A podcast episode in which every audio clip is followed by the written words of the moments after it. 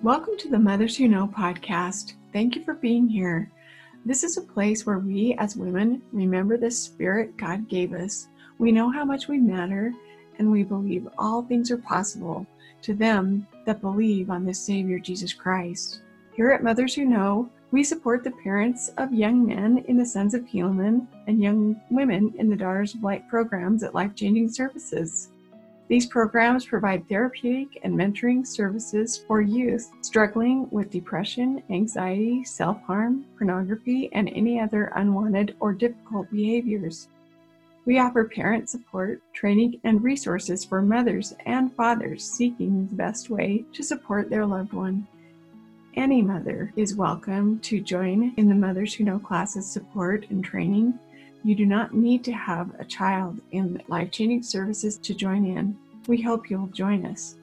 I am Karen Broadhead. I serve as the director of Mothers Who Know, and I serve as the parent support specialist at Life Changing Services. I invite you to join with me and other mothers from across the country in our Warrior Mothers Who Know online support and training group. If you have a child struggling with pornography, depression, anxiety, or other difficult behaviors, you will find a safe and uplifting place to learn from other moms and learn principles and strategies to best support your loved one. Please go to motherswhoknow.org to find the online meeting details. We talk about difficult things here with the intent to shine light in dark corners and to eliminate isolation and shame. We are mothers with warrior hearts who are raising the warriors of this generation. We know we must learn to fight well for ourselves first. Then we can confidently support and cheer on our loved ones in the best ways. Hey, welcome everyone. This we have been excited about this meeting today. And this is a generals panel meeting, and we're so happy to be able to uh, help be a part of that. My name is BJ Hill, and I'm part of the Mothers Who Know team.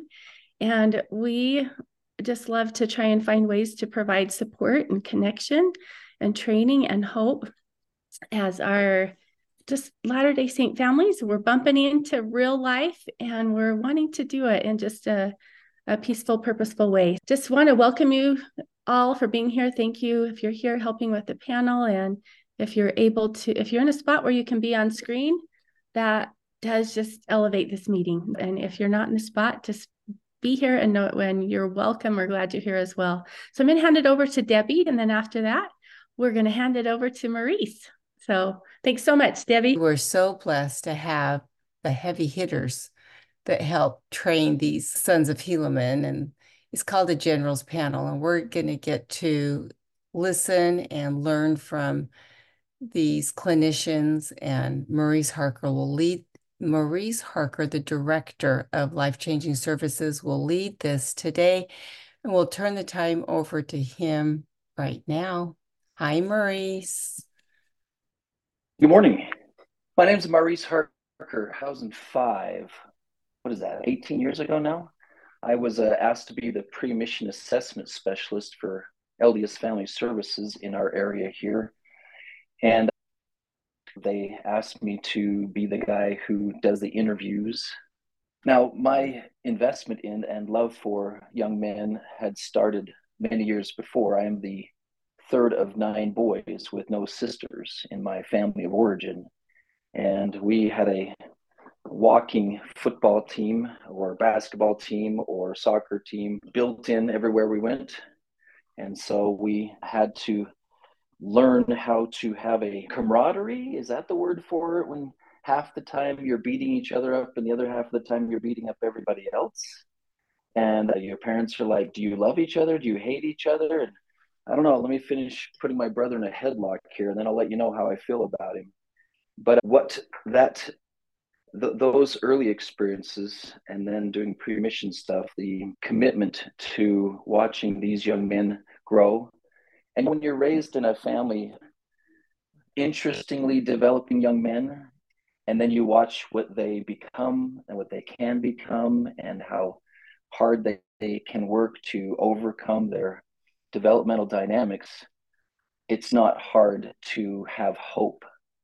I met last night with a mother who has her first teenage son, and she's having a bit of a panic attack over his future. And I'm going, it's okay. It's going to be okay. And she's trying not to say, but he's a complete mess right now. And I'm so worried he's going to go off the deep end. And I'm all, it's okay.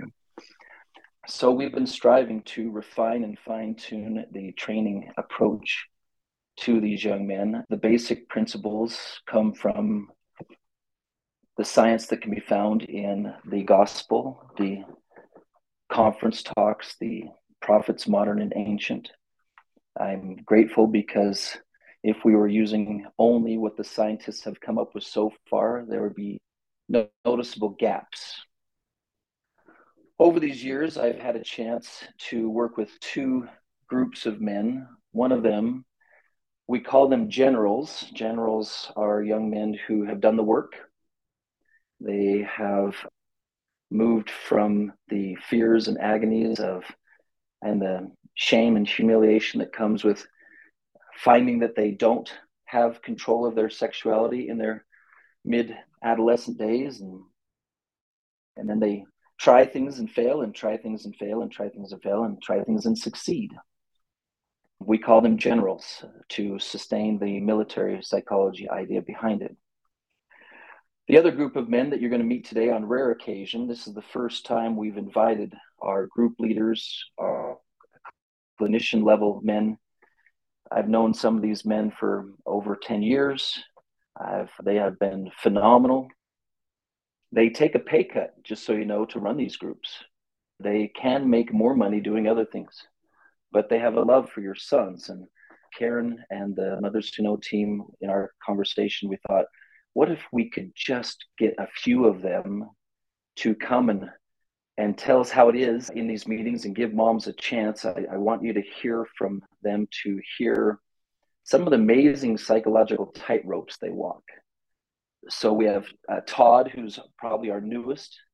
He's in the final stages of his training and is starting to run groups. We have Greg, who is older than dirt. No Okay, but he's he, of the clinicians here today, he's the one I've known the longest, and his commitment and dedication to the young men is absolutely phenomenal. Sam Brown joins us. He's fun to have in a. He's probably okay.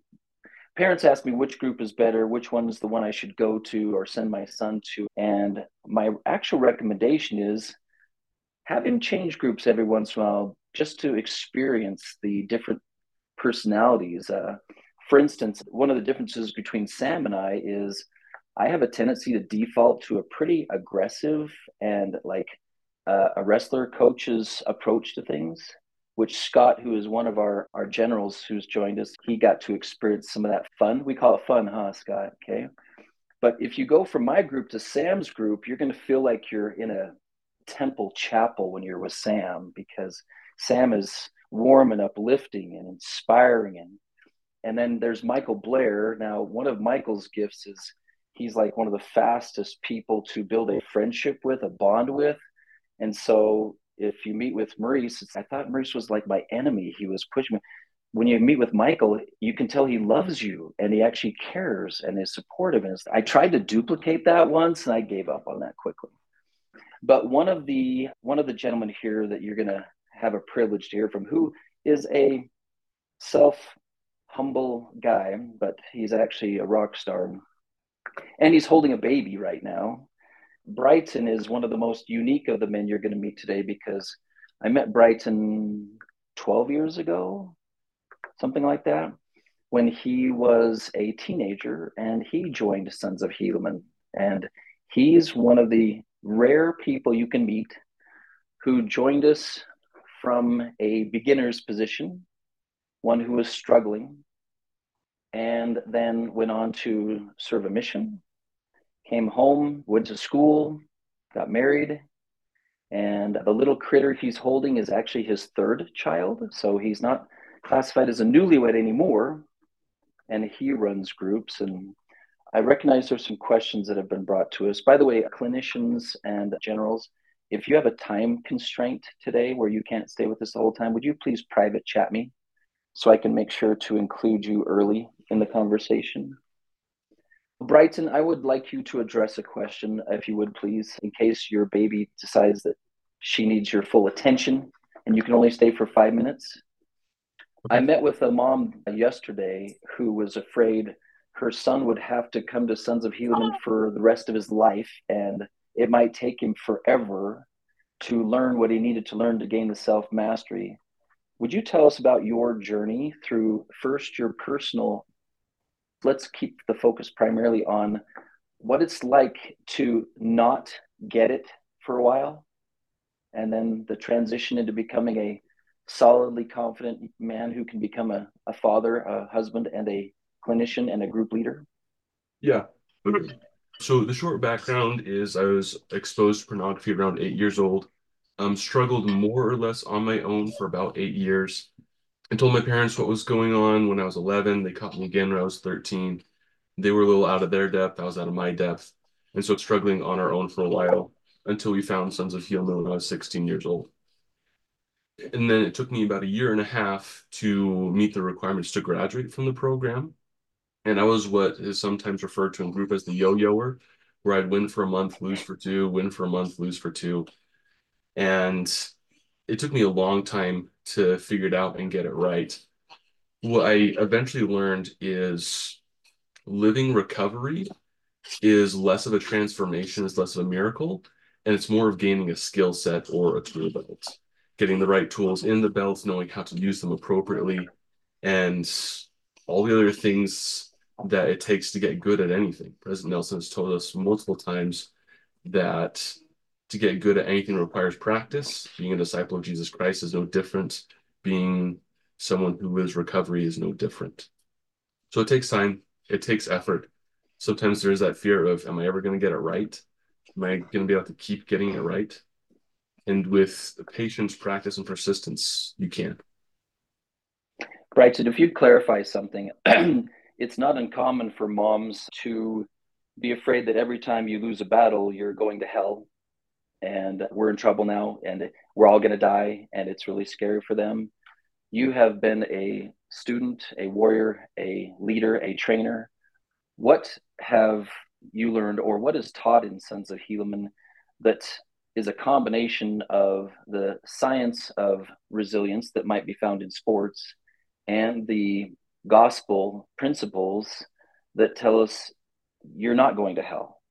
Like you don't need to be filled with shame and shame won't help. Can you talk us through that those two pieces? Yeah. In group, one of the things that we talk about, we don't always use the term practice, but the idea comes up a lot. When you lose a battle, we use the term it's a lost battle. We don't usually don't use the term relapse and those kinds of things. And not that those words are bad, but when we put it in that context, same way as an athlete, if you lose a game, the season isn't over. You review the film, you try to learn from it and see what you can do better. One of the best things that Sons of Helaman does is teaches you are not your own enemy and creates a context. There is a demon who has over 6,000 years of experience who wants nothing more than to ruin your day.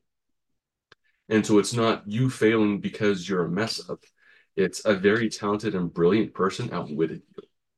And when you put it in that context, I have an opponent and there's work to be done. When I lose, it means I was outwitted. It's so different from these feelings of shame that I'm to be, I'm to have an eternal timeout in a fiery place. It makes such a big difference and it helps take care of that shame aspect. And from there, once you learn what is the context, how was I outwitted?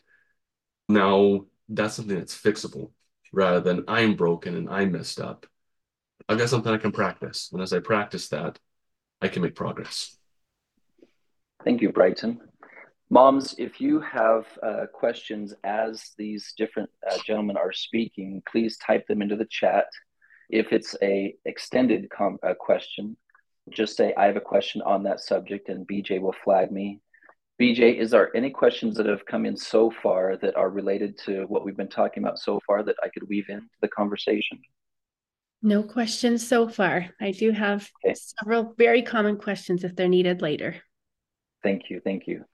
Okay, Michael tells me that he may not be able to stick with for a whole time. Michael, one of the specialties you've demonstrated that I'd like you to talk about is the elimination of shame, the elimination of humiliation, the em- em- embedding in and planting in them the reminder of their true identity and the good spirits they come with, the noble spirits. Can you talk to us about how you in your groups create an atmosphere that eliminates shame and increases confidence?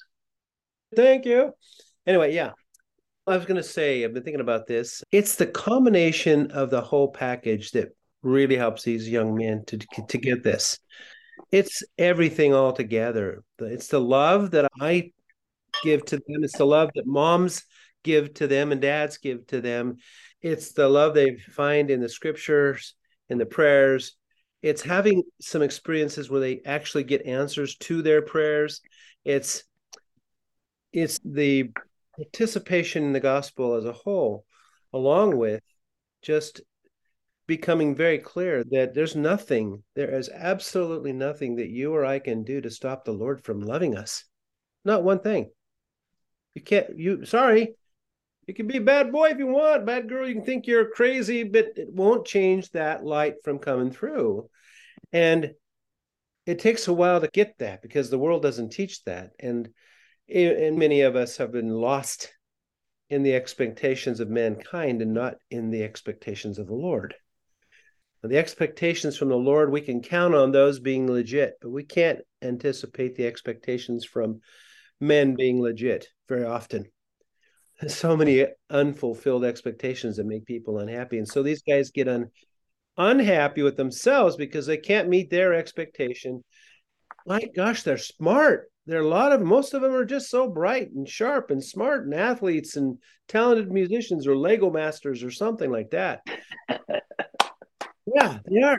They're all so smart and they are all really fun and creative and in all kinds of different and varied ways. Some of them have, have brain damage that has to be worked around. Yeah, that has to be worked around. I even I have some of that. So what's the big deal?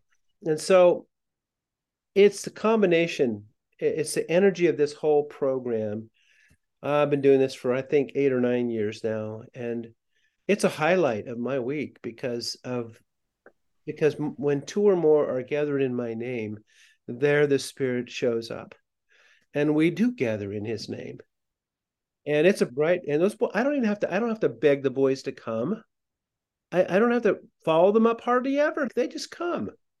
They come on their own. Once in a while, they get distracted by a job or something, but they almost always just come right back. One boy played baseball for a season and came back. He went to other program meetings for a while, but he came back. And I can tell you, I want to tell you one more thing. There are imperfect young men who've gone on missions through my program. Imperfect, yeah, because we're all um, imperfect, right? But young men who weren't 84 days yet, their bishops, their stake presidents, their leadership have felt to call them on missions anyway. And I'm not, so what I'm saying to you is sometimes the job isn't totally done in the time we have.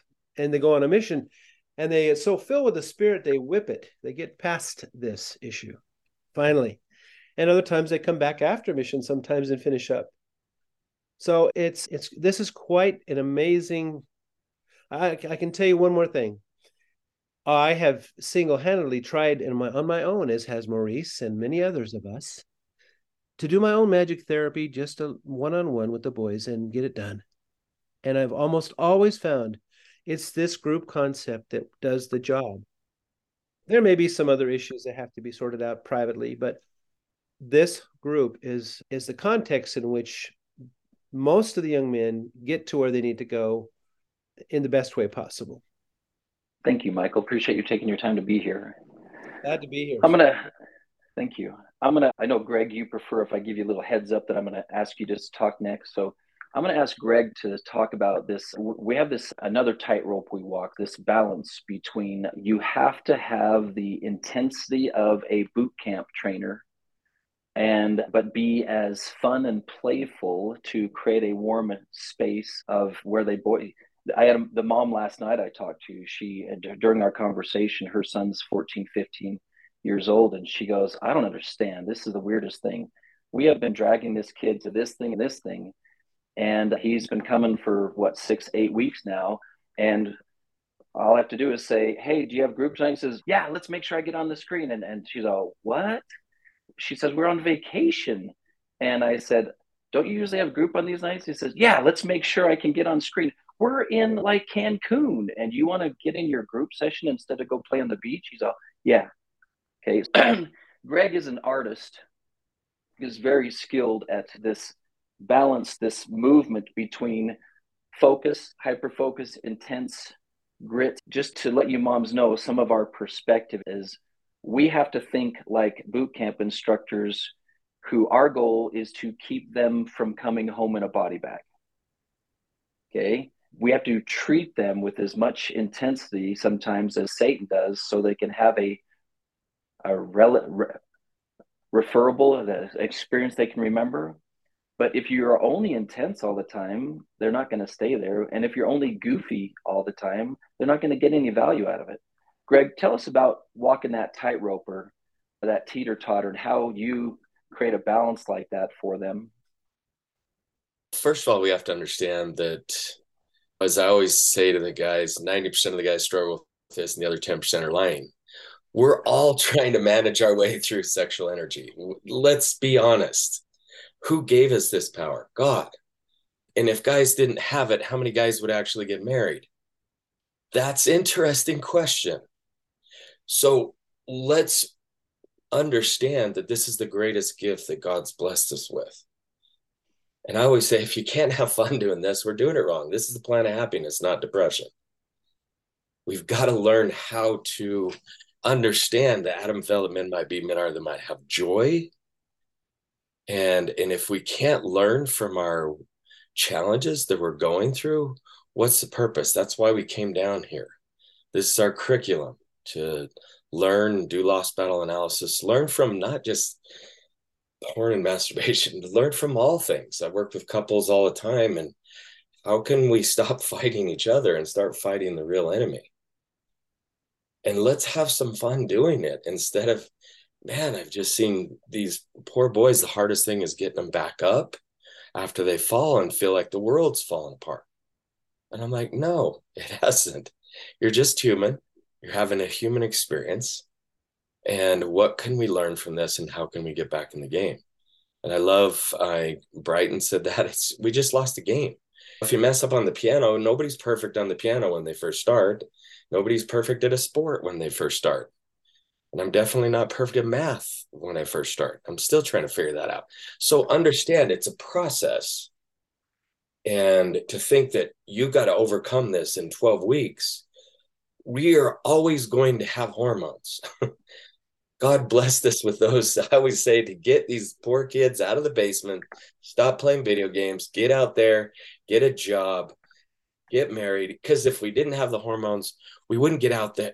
I say, just like food reminds us to go out there and eat, hormones remind us to get out there and get married and keep this population going.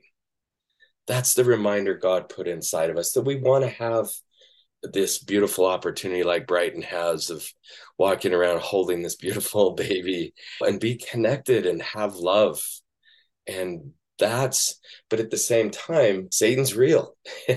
And he does not like he wants anything and everything to make you miserable like unto himself.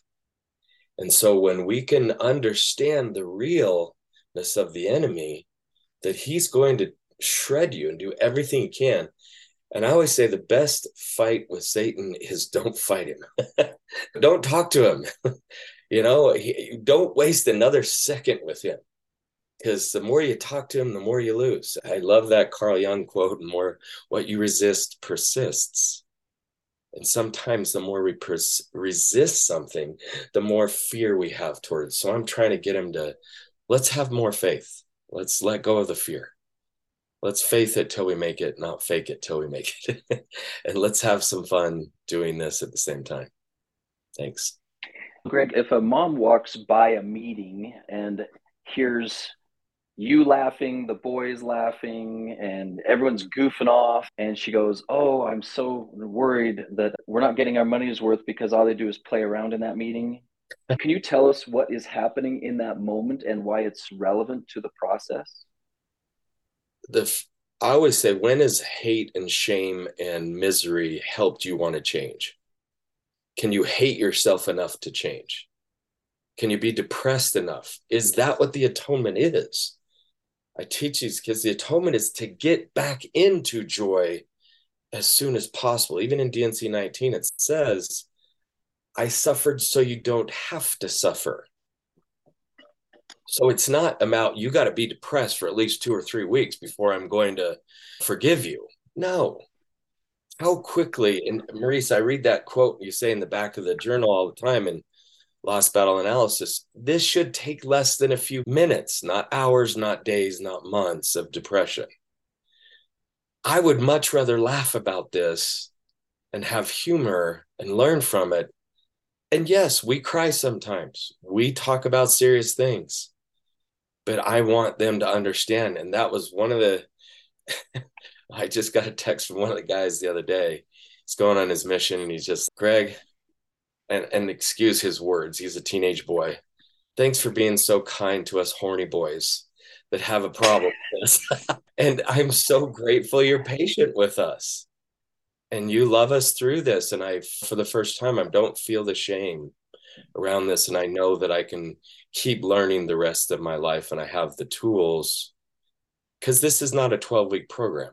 This you get to general. I said, okay, good, you got deployed. Now you got to go out and use all these tools that you've learned and let's get better at it. So these are some of the things. If we're not laughing, we're not having fun. I don't, to me, it's, I say the same thing to my kids. If you're not having fun doing the gospel, you're, not doing it right. it's supposed to be the plan of happiness and joy. So let's have fun doing this. And this is, that's how I talk about it. Thank you, Greg. Now, by the way, moms, I take a risk whenever I have a meeting where other people can meet some of the other uh, group leaders and clinicians.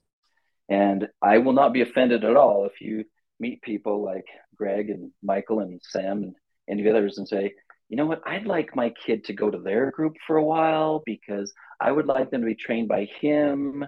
Uh, no offense, Maurice, but I think my kid would do better in Greg's group than your group hey, just so you know, I have a testimony of diversified training, and that's not going to hurt my feelings at all. Okay. So I just want to make sure you know that if you feel prompted as a mom to move your son from one group to another, we built the system so that can be easily done. So you can move your ways. You can even call these clinicians, just ask Lisa or leaders, hey, can I talk to Greg privately in a conversation and Greg will probably offer some time for a, a, brief consultation. Any of them will. They love to talk to parents and, and resolve your concerns. So I just wanted to let you know that just if you feel inspired to spend some time with one of these other clinicians, please do. Okay. I'm going to bring in the conversation because it's really fitting for to talk just after what Greg was saying. Now, it has some amazingly cool features about him. One is he's a professional sinner. Yeah. Okay. Now, this man has done things that would make your teenage boy blush. Okay. We're not going to talk about the details of it, but part of what I'm doing when I say such a thing is I want you parents to observe non shame based response when I say that. Okay. Notice that I can talk about him being a sinner without him buckling at the knees and ducking behind a, a, a bush. He has done his work.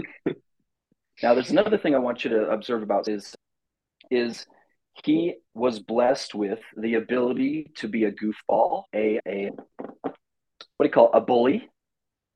He can take things extremely seriously. He can get himself into trouble in 20 seconds or less. Or he can become one of the top leaders of a military private school. And he's done all of those. Okay. So walk us through it. Okay. Tell us a little bit about you before you joined Sons of Helaman. Tell us about the middle phase where you, Brighton uses the nice term yo. I think like pinball would be more accurate for you or something like that. And yeah. then you figured it out. Now, here's the f- amazing thing. This is one of the things we, I want you to see and, and the others is he didn't lose his fun side. Okay, he just gained discipline over it. He knows when it's time to be serious and he knows when it's time to be a goofball. So, first, take us back in time, give us a brief reference vaguely. We do not need any graphic detail of your sinful skills. Okay, just tell us a little about the old Scott, please. Yes, sir. Thank you, Maurice. Uh, I'm gonna start back in, let's say, seventh grade. All right, before way before I came to this school. Seventh grade, I had a phone, and that that was really when I started getting to be a trouble kid. I'd always done things here and there to get in trouble, but seventh grade was when it really started to take off. Friends with the wrong kids. Yeah. Anyways, needless to say, I got in a lot of trouble for an example is that I got my phone taken away and I broke into my dad's safe and took my phone back. Yeah. That's I've not funny. That before. I'm not laughing. That's not funny. Totally, totally inappropriate behavior. Keep yeah, going. Maurice, come on. Anyways, so then the year after that, eighth grade, I was dual enrolled in two schools my regular middle school and an advanced math and science school. And then COVID hit and never got to finish eighth grade year. And then I transferred school districts to a new school freshman year with online school. Now, I'm from Idaho, as I'm guessing at least a couple people here are too. And, anyways, the school district I was in was not prepared for COVID. And then my sister left for college. And needless to say, being at home during a school day by myself while my mom's running errands, my dad's on a trip and going to Japan or something for work, and I'm just home alone on a computer sitting in a virtual classroom just, just listening to a, someone talk and I don't get to do anything, that sucked. And I already been addicted before. So then at that point, it just spiraled and I spiraled. I did go into a state of depression for a long time. And then my parents found my current school and decided, you know what, you're going to go live in California and go to a military based boarding school. And I'm like, okay, it's better than the alternative, which is staying here. Ever since then, I've been here and yeah, been able to overcome my addiction through the help of Sons of Helaman with Maurice. And I give a lot of it to Maurice because me and him worked one on one talking about leadership and whatnot. And I, uh, back in my freshman year, I never thought I would get to the point where I'd be like a top leader position at my school. I just wanted to be what we call a fallen, just a low rank, just no responsibilities. Now I've got a lot of responsibilities. I got a lot of stuff to do. In fact, I was actually working earlier on a project for the school, but yeah, we don't need to worry about that. But anyways, I as Marie said, I am a skilled sinner, and one of the best ones was lying. I was really good at lying to people's faces including Maurice, including my parents. I could lie straight to their face. I basically could run circles around them with lies and they wouldn't be able to catch on at a certain point.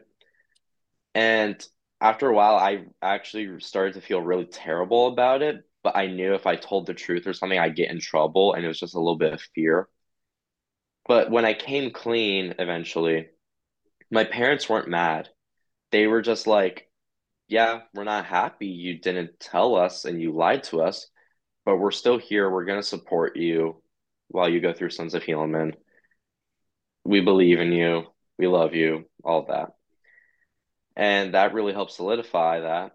And even times when I was embarrassed that, and I came to Sons of Helaman, I was caught in a lie again. The group didn't shame me.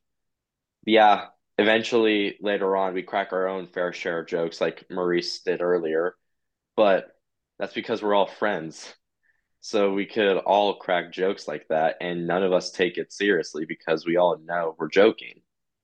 And that's what I love about Sons of Helaman because going to an all boys military school here, people joke all the time. But half the time it's not joking, they're serious. and they're trying to insult you. And this school has just helped me to learn the difference between actually being like making a joke that's supposed to be hurtful and being jokeful as a friend. And yeah, I just I love Sons of Helaman. I I'm not able to come as often, but I still come when I'm able to. Now, I guess the main thing I should talk about is what was the turning point. Turning point for me was sophomore year when I was introduced to Sons of Helaman. And I went into Sons of Helaman and again, still some line whatnot. It wasn't the main turning point when I actually started to try was later on about partway through my junior year when the guy who was in my current position before me decided to choose me to help him be his assistant. And being chosen to be an assistant for a leadership position is a great honor. And that helps you get a chance to be get that position later on. And so I felt really honored, but I also didn't felt like I was going to be good at the job. And so I decided to work hard. And I realized at that point, why is it that I'm working so hard on this one thing that's in the end not really going to matter nearly as much as something as working on an addiction that will destroy my life eventually if I don't try to man up and get over it or get past it, I should say. So that was really the main turning point. I really started working hard, started having a bunch of one on one meetings with Maurice to help improve leadership, to help get over or get past my addiction. And now I'm there are some kids who have problems at school that I tell them, "Hey, I know this great group if you want to go to it. It is LDS, and I'm only one of two kids on campus that are LDS. But I tell them, I know a great therapy place that helps with this exact issue. I went through it for a while and it's been great most of them haven't taken me up on that offer, but it's their loss. But tell us about tell us about how you've learned to balance your playful side with your serious side and how you have kept both, if you wouldn't mind. Of course. I've always been a fun-loving guy. In fact, for a while I almost loved having fun. I prioritize having fun over being serious that's not always a good idea, but it is fun. It is a good idea to sometimes prioritize one over the other, just not all the time. Especially this year, I've been able to figure out how to balance playfulness and seriousness by figuring out when learning with Maurice when it is appropriate and when it's not. For example, in a leadership meeting on Tuesday morning, so like today, that's a time to be serious. And other guys don't necessarily understand that. And they'll crack jokes and whatnot when we're trying to get through this meeting. And I'm sitting there and I have to tell them later on, hey, you shouldn't do that. That makes the meeting go longer. None of us want it to go longer, but it's also not the right time and it's very inappropriate to crack those jokes. But then there are times like in the classroom where we're having fun, we're playing a game, for example, and then we can, that's a time when we can crack jokes it's all about understanding which one is important at what time. And I'd say a majority of the time for me, playfulness is more prevalent because I like to have more a lot more fun. I don't want to just be like sitting behind a computer all day working on stuff. That's not me. That's not what I'm meant for. But some people would love that me, I need to have fun with my friends, and then I can go behind the desk and work on my projects. Yeah. Hope that Thanks, Scott. Appreciate that. Thank you. Thank you. I'm watching the chat for conversations that come in. Some come privately, some come to the whole group. Please just keep sending the messages in. There's a couple of themes that I'm seeing. One of them, the most common one, is the shame sensation And then I don't want him to feel judged. I want to introduce you to a, another one of our generals. If if there's any young man that I've worked with in the last while who has a right to worry about people judging him, if he has a right to fear that other people will feel like it's appropriate to shame him, I won't talk about any of the details, but uh, a couple things. When you're sitting in a Sons of Helaman meeting, what goes on in there that gets rid of the sensation of judgment and shame? What go what happens in those meetings that makes it so those feelings are um, the opportunity for them are, is to be eliminated? Thank you. Um, in these meetings, you you sit there with these kids that all have the these similar issues. And when you're sitting there and you talk about your issues it's hard it's difficult it's shameful it's embarrassing right? But these kids they just they laugh it off. They know that they're there for a purpose and you develop the sense of brotherhood bonding with your group because you know that we're all here. And then we have a good leader of the group with i am in maurice's group. And it's very different than traditional groups because like maurice said i have a lot of right to be judged. I found very creative ways to lose battles and it got me in a lot of trouble to the point where we had to move neighborhoods and move out of places because it was so bad. I got, we all were getting judged for it. And i've had the unfortunate opportunity of going to different groups for these kinds of therapy and they don't teach it the same way. They don't teach it with this spiritual aspect of it's not your fault. And they always teach, oh, you have this trigger that just pops into your head. That's your completely your fault. You have nothing you can do about it. And you just have to go and ignore it. Where in this group, you learn it's not my fault. You can actually learn to stop triggers before they happen with training. And that just it brings hope to the people to the kids that come to the group and because they have that hope and they have that brotherhood, they don't care what other people think, especially in the group. And the groups are also just so diverse in their backgrounds of who is in the group, how they're in the group, why they come to group. There's plenty of kids that just come to group because their parents tell them to. And there's plenty of kids that come to group because they want to every single week. And you just learn from everybody. And that's the big part of why there's no shame in that aspect. I have some follow up questions. A lot of the parents worry about lying, that their boy is lying in the group and faking it, and they're not getting what they should be getting from the group. You and I have both seen new guys, and maybe you were one of them that lied for a little while at first what happens in those groups with respect specifically to how we respond to someone who reports lost battles? When someone says, I'm back at week zero, I lost battles this week, why do they tell the truth? That's a hard question. I did lie for a while because it was mostly, I feel, for your parents. You want to, mm.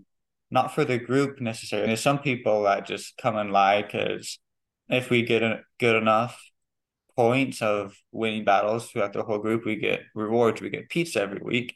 And there's some people that lie just to get the pizza, or there's some people that lie because they want to please their parents.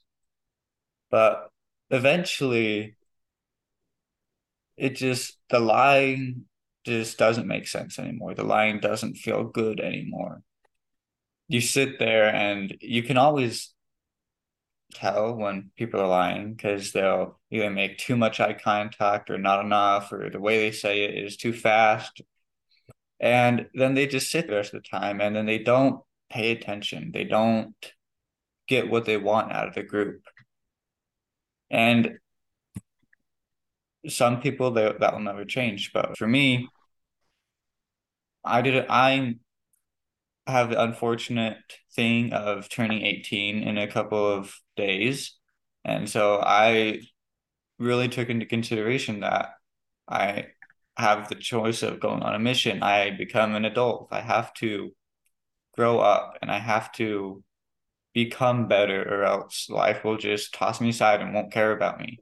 It doesn't care in, in the first place. So I have to do whatever I have to do to find my place in the world. And that's what got me to actually work on it. Thank you. One more question. You did not graduate instantly. You didn't join the group and instantly go straight to 12 weeks. You had to do some learning through lost battles. What were some of the game changing principles? What were the pieces that fell into place for you that gave you the momentum to make consistent progress and get it to stick for you? The biggest piece that helped me graduate is like I said, I did all these other different groups and therapies and treatments that didn't work. They didn't help because they don't address the issue. I feel like they don't address the issue because they say these triggers that you have, these feelings, they're your fault. And some of them are better than others. Some of them say, yeah, you make a mistake, it's not the end of the world. But in this group, you learn of how not only to keep those triggers from happening on purpose, like knowing when they're going to happen, how they're going to happen, what they're going to, you could even predict what exactly the trigger is going to be, and you can completely avoid it. And it really changes your perspective of you can always figure out a way to be better. And helps a lot. Thank you. One more question. Earlier, one of the uh, clinicians talked about it's a young man up against a genius tempter of 6,000 years. What's one of the skills you gained or tools you use that give you reason to believe that someone as young as you can win these battles for an extended period of time? What do you have that empowers you to win against a 6,000 year old psychological military genius? It you learn in this group that not only you can win, but when you win, the feelings that you get are so much infinitely more better than if you just went and decided to go lose the battle. And you have to learn to figure out how he how Satan decides to attack you for a very long time. I, I would I've lost battles for a very long time and when I started coming and hearing that, oh, there's this demon that's just putting these thoughts in your head, it makes it so much more, it makes more sense because, and all this science behind all these other places, they can't explain where these thoughts come from. They can't explain why these people just go out of their way to do something that doesn't benefit themselves. And then when you learn that, oh, there's someone putting these thoughts in your head, you learn how he does it. And then when you catch him in the act trying to put these thoughts in your head, he just sits there and he looks dumb. I'm not doing this. You're doing it. And then if you lose a battle because he tried something new that you didn't recognize, you you look at what happened. You look at how did he get me to a low enough point that I did compromised my morals? How did he get me in a position in a place where I felt like nothing mattered, where I felt like those morals didn't matter, and you move on and you figure out what to do better the next time he tries that, and you end up winning because if you just focus on yourself and focus on how to really make a good plan for the next 24 hours to figure out exactly the time, the place that he's going to tempt you, you will never ever lose battle. Thank you. I hope you moms are and church leaders who are tending to to observe things. I hope you're one of our goals for these general panels is to give you a little bit of shock and awe experience. Holy cow, a young man with a pornography history can talk like this and can think like this. Cody has joined us, Cody Haas. Thank you, Cody, for finding time. He's a very busy man, and he, he is actually our clinical director. I'm the director of life changing services. When my stewardships became a little stretching, Cody was right there to pick up the slack on giving his attention to the needs of Sons of Helaman and making sure things were clean and sharp and running well. And he trains the new clinicians that come on board to make sure they're suitable and, and helps them get started. Uh, Cody has a, a few uh, training gifts that are different from mine as well. Uh, when people want to be hugged instead of uh, psychologically drilled, uh, they go from me to him and they go finally someone who loves me and cares about me and, and actually listens till i finish my sentences. Uh, one of uh, cody's gifts also is his his depth of charity compassion empathy for the agony of the process. And i want cody if you don't mind to talk about because some of these moms are very scared about what if it takes six months? What if it takes a year? What if it takes 18 months? What if it takes two years if you could touch on just a little bit of the science of why it might take that long, but more the mindset that you bring to your group setting where there's no reason to feel broken if it takes longer and that culture that you create that is that's a difference maker for your warriors. Can you talk about that those things please? Yeah oh okay I I just know that there's so many parts of us that need to be healed. And so sometimes people can come in and and really do really well for because it's a new program, it's a new start for them. They're getting new information and they can come in and do really well, but there's some that have past parts that need to be healed. And I think that's why it takes some time and that's why people are delayed in their progress of recovery maybe there's some d- deeper digging that we need to do in order to heal past traumas. Just living in this life it's really hard. There's going to be trauma there's going to be hardship that we pass through. And so that's one of my biggest philosophies. I don't like i'm i am going to get into the warrior chemistry. I'm going to get into a lot of that.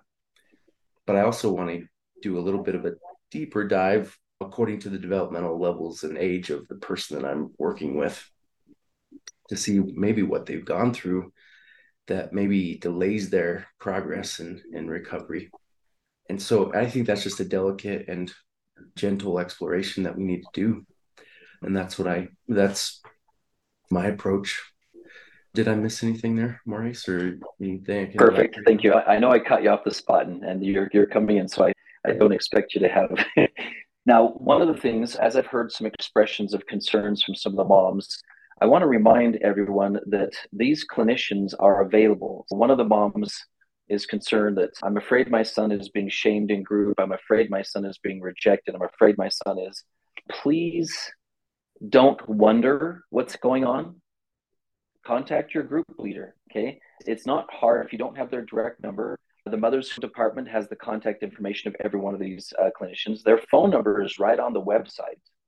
We put it there in case you have to switch groups and if you haven't been reminded, the investment that you make on a weekly basis is like a gym membership where they can go to as many groups as they want in a week.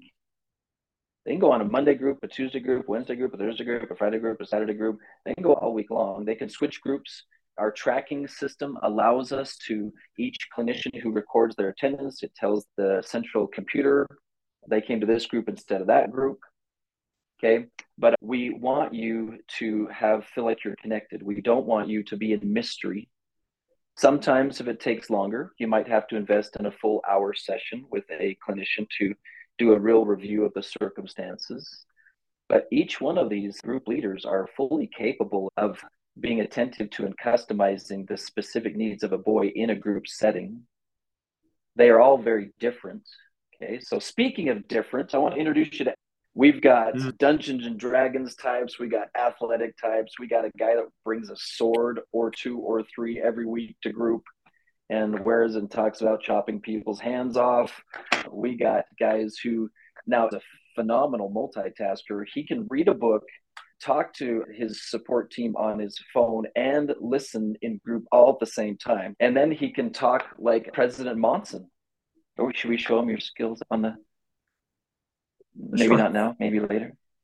Mm, yeah, maybe some other time. When- Whenever. Okay.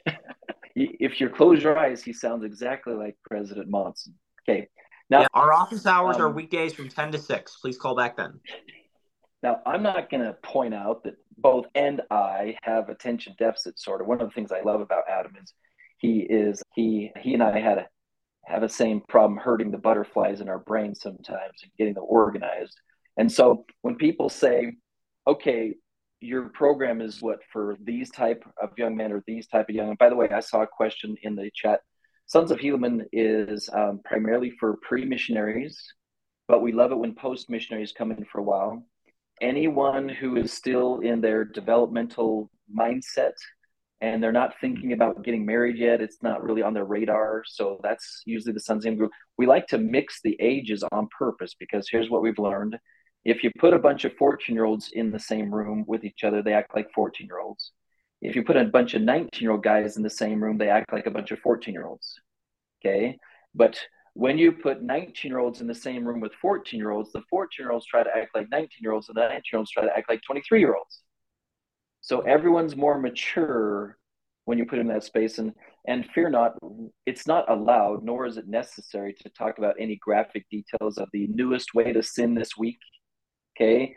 There will be no transfer of, I learned how to lose battles more when I went to group. That doesn't happen. It's not prison where people brag about their crimes. Okay. We don't that's why we're led by skilled clinicians and uh, that they're equal to lead the groups. Adam, I'm we're interested in some of these moms have young men who might have some ADHD features, who might have some autism spectrum features, but somehow you have learned how to apply the principles and win anyway. How how have you done that? Like how did you move it from over there to in here? It was always in here. It was just not always in here logically. But so what necessarily do you mean? Do you mean do you mean like how did I stop talking so much or how did I start That's a, some of the guys, like you can tell them 25 times, can you please control your mouth? And one of the ones who goes, mm, yep, mm-mm, and he has control of it. So he can talk or he can not talk. But what I'm specifically talking about is let's talk about manpower specifically. Okay. Right. Like at first, manpower was all over the place, hard to get down, hard to get organized for you. But then you created a system so that you could be consistent. Talk to us about that. I think the first thing to realize about manpower is that it took me quite a while. But the thing to know about manpower is that I rem- when I first got here, I was very misled. I remember thinking at some point I'm just gonna. Most people know what a habit is. Oh, eventually at some point this is gonna become a habit. It's just gonna become natural, and I'm gonna just do it every day. It doesn't work like that with manpower. You have to. The thing is, you have to put in the actual effort to be able to do it. Like you have to every day you have to sit down at some point and do your writing or you have to find a ministering goal and you have to do your reading. And yeah, So what if you're not good at writing? My handwriting has improved over the last few years. I don't know exactly what you mean by You know those guys who say it's just not my thing. I'm not good at it. I don't want to have to do the writing thing. What would you say to a guy in group if he says I don't really want to do the writing thing or I'm not good at it? just say just go for it man like one of my tips would be find something that works for you like for example i used to do like the whole letter writing thing that was suggested and i'm sure that's great and i'm definitely sure that it works for the people but it just didn't seem to work for me but what i ended up doing eventually was i started instead of doing that i started using my writing goal as a way to journal basically and write about what had been going on during the day like a captain's log So tell us about what if a guy says I'm not good at reading. I just don't like it. It doesn't do any good for me. What would you say to him? I'd say, do you have dyslexia? Are you shaming them? Are you making them feel No, bad no, of about? course not. No. Sorry, that might have been a little offensive. That's my bad. Okay. Then after that, what would you say? I'd say if you shaming people, I, I enjoy joking, but shaming people isn't really my thing. I, in my way, I'd just say it would help. It it would help the reading literature that is been written by someone who is more intelligent than you are at the current moment. Also, I probably wouldn't use that wording now that I think about it, but writing okay, and inspired literature by someone who has had more experience than we are. And I just tell them it's a good way to learn. And you could read like Dragons Did They Fight? There's another really good one called that's really been helping me called The Code. The samurai were very honorable warriors in Japan and they fought well and were very honorable and integrable integrity and so yeah, I feel like that's really good because um, also I would recommend A Future as Bright as Your Faith by President Monson. That's a good book. Thank you. I went off on the ADHD thing again, didn't I? No, you were perfect. Okay. You got some mothers here that are falling in love with your adorableness and they can't help themselves because you're so amazing. Okay. Can you give some advice to the moms who might have sons who have some extra ADHD or autism spectrum elements? What advice do you have for moms if they're dealing with that? I know Maurice would agree with me on this. Try to figure out what their personality is because different things are going to work for different personalities. Your opinion, Maurice? Yeah, thank you for that. We are, it is very important, thanks to the counsel of President Nelson, that it's important that we customize. When the Sons of Helaman, when the manpower, or what used to be called Border Patrol, was first created, we had a very rigid approach to what was allowed to count as your six squares of manpower. We strongly encourage customizations now. Uh, President Nelson wants us to be conscientious and intentional about what we do. So the reading is customized, the writing is customized, the ministering is customized. So thank you for that. Appreciate you taking the time to talk to us. I'm going to introduce you now, and I want to hear from Todd. Maurice. Thanks. Todd is one of our newest clinicians, and he's got a, a background that is valuable. Um, he has been a school teacher in the public schools for quite some time, and I'd actually like you, Todd, to tell a short version of your story of how you found us. And Todd's a scientist by background, and he studied the literature, the information very carefully, and then has been very committed and invested in not only being familiar with the concepts, but training himself well enough that he can actually teach the groups. What was it, Todd, that you found in your research of Sons of Helaman and the Dragons They Did Fight book that convinced you that was worth investing so much effort in? Thank you. I I guess I'll start with how I found life changing services. I retired from 30 years of teaching AP physics in the public school systems. Uh, I still tutor. I tutor quite a bit actually this time of year because there's a lot of there's a lot of students that have tests right before Christmas and Christmas break in college and in high school. But there's there there's a lot of downtime, especially the end of the year, the end of the school year gets a little depressing for me because I love the feeling of being able to help help people. And and it was May of this year that I went to the temple and I just I wanted I I, I actually go to the temple quite a bit, but I I don't usually go for a reason, and I was actually there for a reason. And I wanted to know, hey, what's it next for me? What do I need to do? And I didn't get anything. I was in the I was in the um, celestial room and and I, I, saw some scriptures. I knew where I was in the Book of Mormon, and so I just opened that up and started reading. And that happened to be this the chapter where the phrase "and like dragons did they fight" was there. And for some reason, I just thought dragons. What did they think a dragon was? That's weird. And then, but then I, I was in the celestial room. I couldn't Google it or anything, and so I just forgot about it. But after the next day, when I was reading my scriptures again, uh, I thought, oh yeah, what was that? And I went back, oh, dragons, yeah. So I Googled it, and it's actually everywhere in the script. It's it's in the Old Testament, the New Testament, Doctrine and Covenants. It's all over the place. I didn't even And so then I started thinking, what did they think a dragon was? And what and and what does it mean to fight like a dragon? If you try that, if you try Googling dragons in scripture, you will see that life changing services pops up. And it just caught my eye. And I thought, what's this? And so I clicked on it and I saw the free ebook, Like Dragons Do They Fight? And the rest is history. I read that pretty quick and I read it again and I read it again and I've got it marked like I mark my scriptures now. But I just, it just has made such a difference in my life. I, I served a mission with a mission president who was very goal oriented and self mastery oriented. And I was, I was an assistant to him. And so I ended up teaching a lot. Uh, and teaching these concepts on how to self master. And then when I read this, it was like opening up my past, the, the, some of the most cherished memories of my past. And so I I am totally engaged in this now. I'm using the concepts to oh, and I never said this, but in just a week after that temple experience, we had Elder Bednar at at our stake.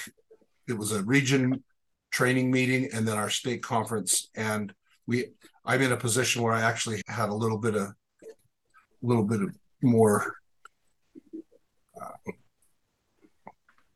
be able to just talk. And he one of the guys that was there said hey what do you do for goals when you're already perfect? they said that to Elder Bednar, and he laughed. And then he he said, "I do what you do. I it might be at a different level, but I just do I do what you do. I." And and then he explained that he likes to be healthy and try to run three times a week. And that morning, it was seven thirty, by the way, in the morning. And that morning, he had already run ten miles. And um, he said, "I like to do my two hours of scripture study." A day. And we just got the uh, he he gave us the message that hey we're all we're all at different levels and we all have different responsibilities and different things that we do. And the main thing is to just keep trying keep fighting. And the thing that i actually just spoke in church sunday and i talked about how we get these feelings that you are not enough or you're worthless. And it's the same we teach the same thing in the life changing services that, that that is safe. That is not you can't get down on yourself. You're a child of god. And the sooner you can figure out that is satan coming in and trying to get you to believe that and then not only that after you do believe that he disappears and says i didn't ever i didn't say that to you. And we if we can get past that with not just these young men, but with everyone, we, we can go so much further as human beings and in, increase our self mastery and become more like the Savior. So that's my experience. And I appreciate Maurice in trusting me, letting me be a part of this. Thank you, Todd. I want to ask a follow up question with you. Um, obviously you have known your religion and your gospel principles really well throughout your life and science well.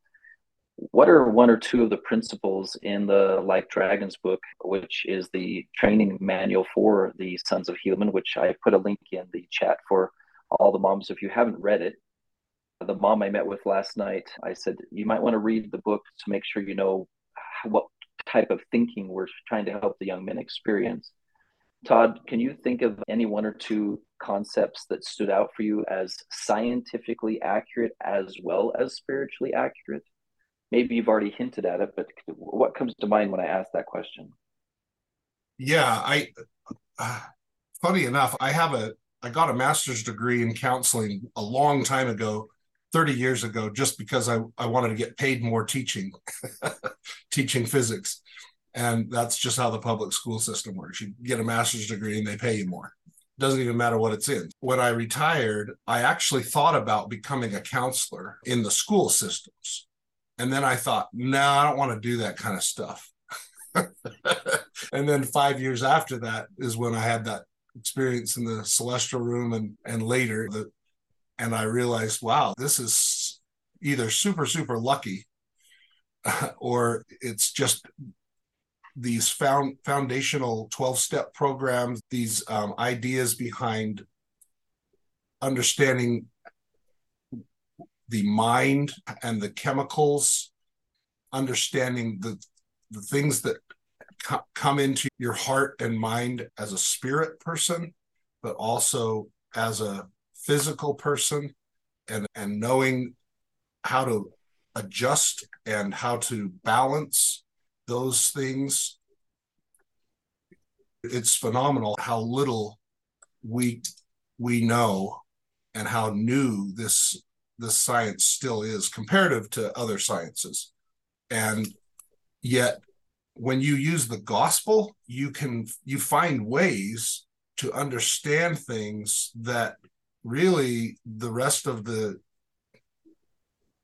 community of psychologists and that we we just don't understand. We put it all on the person instead of recognizing that there's a higher power or a dark power. It's like that just doesn't exist yet. So thank you todd. Yeah it's really nice to to have a have an understanding of that and being able to um, hear the spirit and to know um, that you can you can depend on the savior and and on love. Thank you todd. Uh, greg has been with us this whole time. Some of the other clinicians had to leave and so i would like to give him an opportunity to share any extra thoughts. He's he keeps moms in mind. He's he's one of those who thinks about the needs of your young men when he's not working and he's always thinking ways to make things better. Greg what have you been thinking about while we've been talking today any thoughts that I could share with mothers is just to remember what Joe Smith said teach them correct principles and let them govern themselves. You're the little s savior. They already have a big S savior. your, your job is not to take upon them their problems or even understand them. I think the best thing you do is look at their journal. I always say, I want a woman to read this right here and check that box on their manpowers and be part of the learning experience instead of the shaming.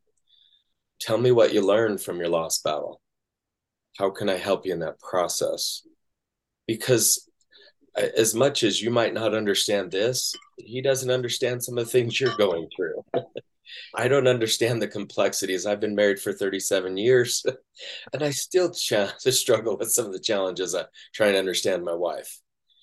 But more importantly, we're working together. As I started out with my own son in this program a long time back, find something you want to work on, do the manpowers together, read the books together, talk about what you're learning, read all these things. Let's, and as I tell all my clients, I'm like, when I started out, I tried to go 90 days without eating sugar.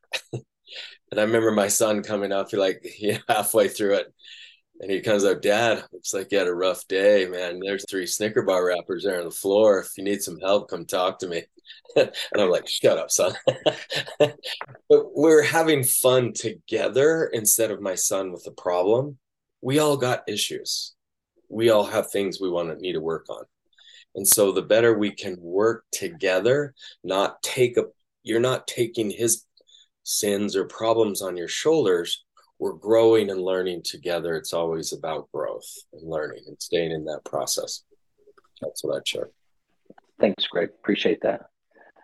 So I want to share a couple things as we come near the end of time. One, if you took the time to be here, I'm willing to take some extra time with you in a one-on-one setting. I am putting my free consultation link in the chat. And if you came to this meeting, I am happy to spend time one on one with you. If you want to bring your husband and just talk over what's going on, concerns you have, fears you have, worries you have, let's talk about it. This is a free consultation. So I want you to have access to that.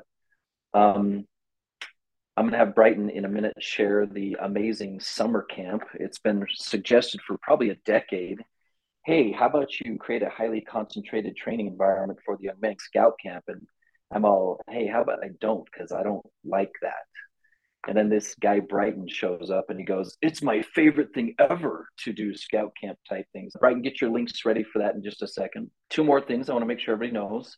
We've been trying to make sure everyone gets informed. Unfortunately, due to the way the world works around money, we do have to bump the price of Sons of Helaman starting the 1st of January. Group sessions will move from 65 to $75 per session.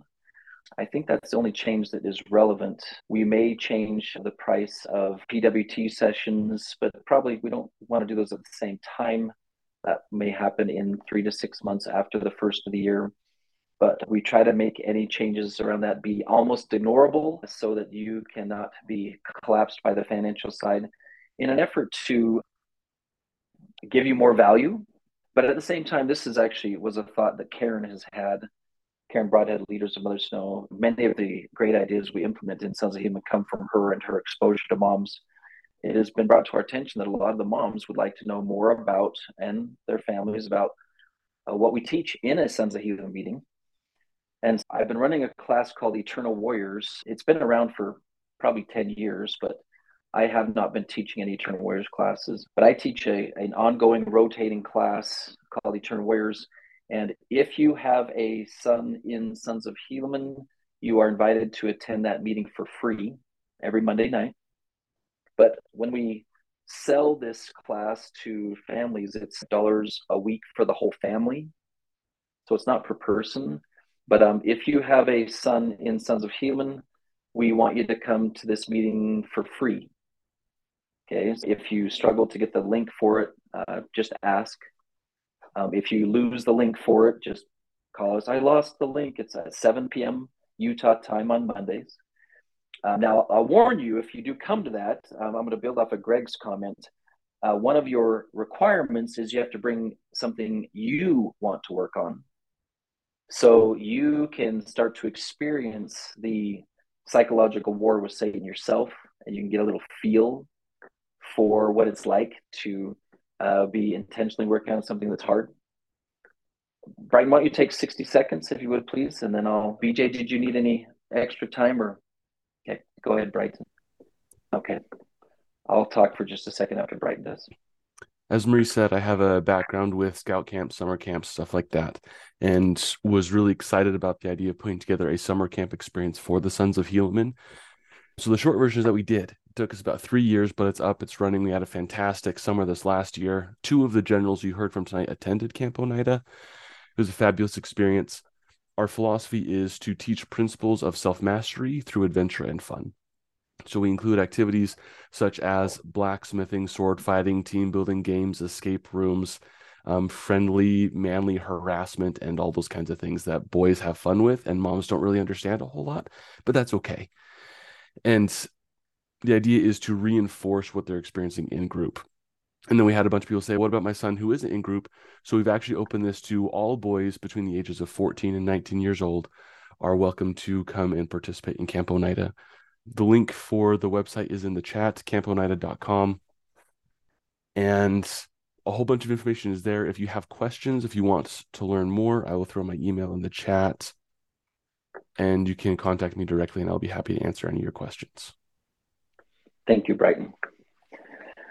Moms, first, I want to express my gratitude for you. Um, having been raised with all boys, my understanding of female psychology was limited. After interviewing, working with uh, wives and mothers, there's a gift that I have observed that you have that is almost a curse, which is this unstoppable drive to celestialize everything you touch okay this i just want to make things better for this person i just want to make things better for this person i just want the world to get along well with each other i just want to protect them. And, and that drive is a significant moving energy in this world. I can't comprehend your when every 24 hours your drive is unfulfilled again i just wanted to celestialize my family a little bit more dang it it didn't go as well as I hoped it did. And it didn't go as well as I hoped it did again. And it didn't go as well as sometimes men will complain, man, I can never fulfill my wife's expectations. I'm all, have you ever been in her head? Do you have any idea what it's like for a woman to not fulfill her own expectations? Okay. Ladies, thank you for this internal, phenomenal drive that you have. Okay. We hope to be there for you. We hope to be a resource to you. And we will strive to do all that we can to be available to you. So please don't flounder. Please don't feel lost and at a distance from things. Oh, I just remembered one more piece. Because there's women like you, we are opening a door to a what do you call it a, a, special gathering of women called the mothers battalion this is going to consist of volunteer moms who can't stop the drive to help and we're going to attempt to synchronize your brains into a I don't know, a, a, Roman army, if you will, that is uh, in sync with each other and causes powerful things to happen. Most of those who work with Life Change Service start out as volunteers, but we're going to try and experiment as Karen's got to settle a few things down in her personal dynamics. But starting in the new year, we're going to start gathering. And the hardest part of when you do this is strong personalities working together can be shin kickers, for lack of a better term for it. Uh, I'm just trying to get something done here. Sorry that I kicked you in the shins and hurt you. So we're going to try a, to pull off a miracle. And we're going to put 5, 10, 15, 20 powerful women in the same room with each other. Okay. And we're going to synchronize and synergize that power and turn it into a, a way, because one of my goals, I have a miracle I want to pull off. I want to pull off a miracle where it's normal common and comfortable for mothers to talk to each other about the sexual self mastery issues of their youth. Where, in the same way they talk about helping them get good grades, helping them do well in sports, helping them acquire sexual self mastery is a equally comfortable topic. And we have changed the culture where the entire society of our people no longer feel shame in discussing the vital element of self mastery in the modern day. So that's one of our goals. So bring miraculous thoughts and feelings, and then we'll create a battalion of women who will not be stopped. I've got to go. Appreciate all that you do. Thanks, gentlemen, for joining us, warriors. See you next time. Yes, thank you so much. Thank you to the group leaders and the the graduates that, that came today to talk to us. I'm thinking we're going to be grabbing little gems from what they shared today to be able to just have for other people.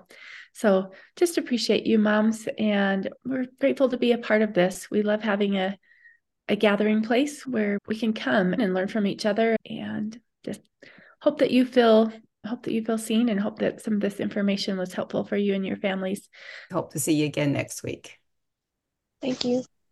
Bye everyone. Thank you for being with us today, Warrior Moms. I invite you to make a donation at the top of our website, motherswhoknow.org. Any amount you can afford today will help us keep Mothers Who Know services free for all moms. Thank you so much for your generosity. Moms, remember your divine identity and great worth. Continue in your courageous efforts to support God's great work.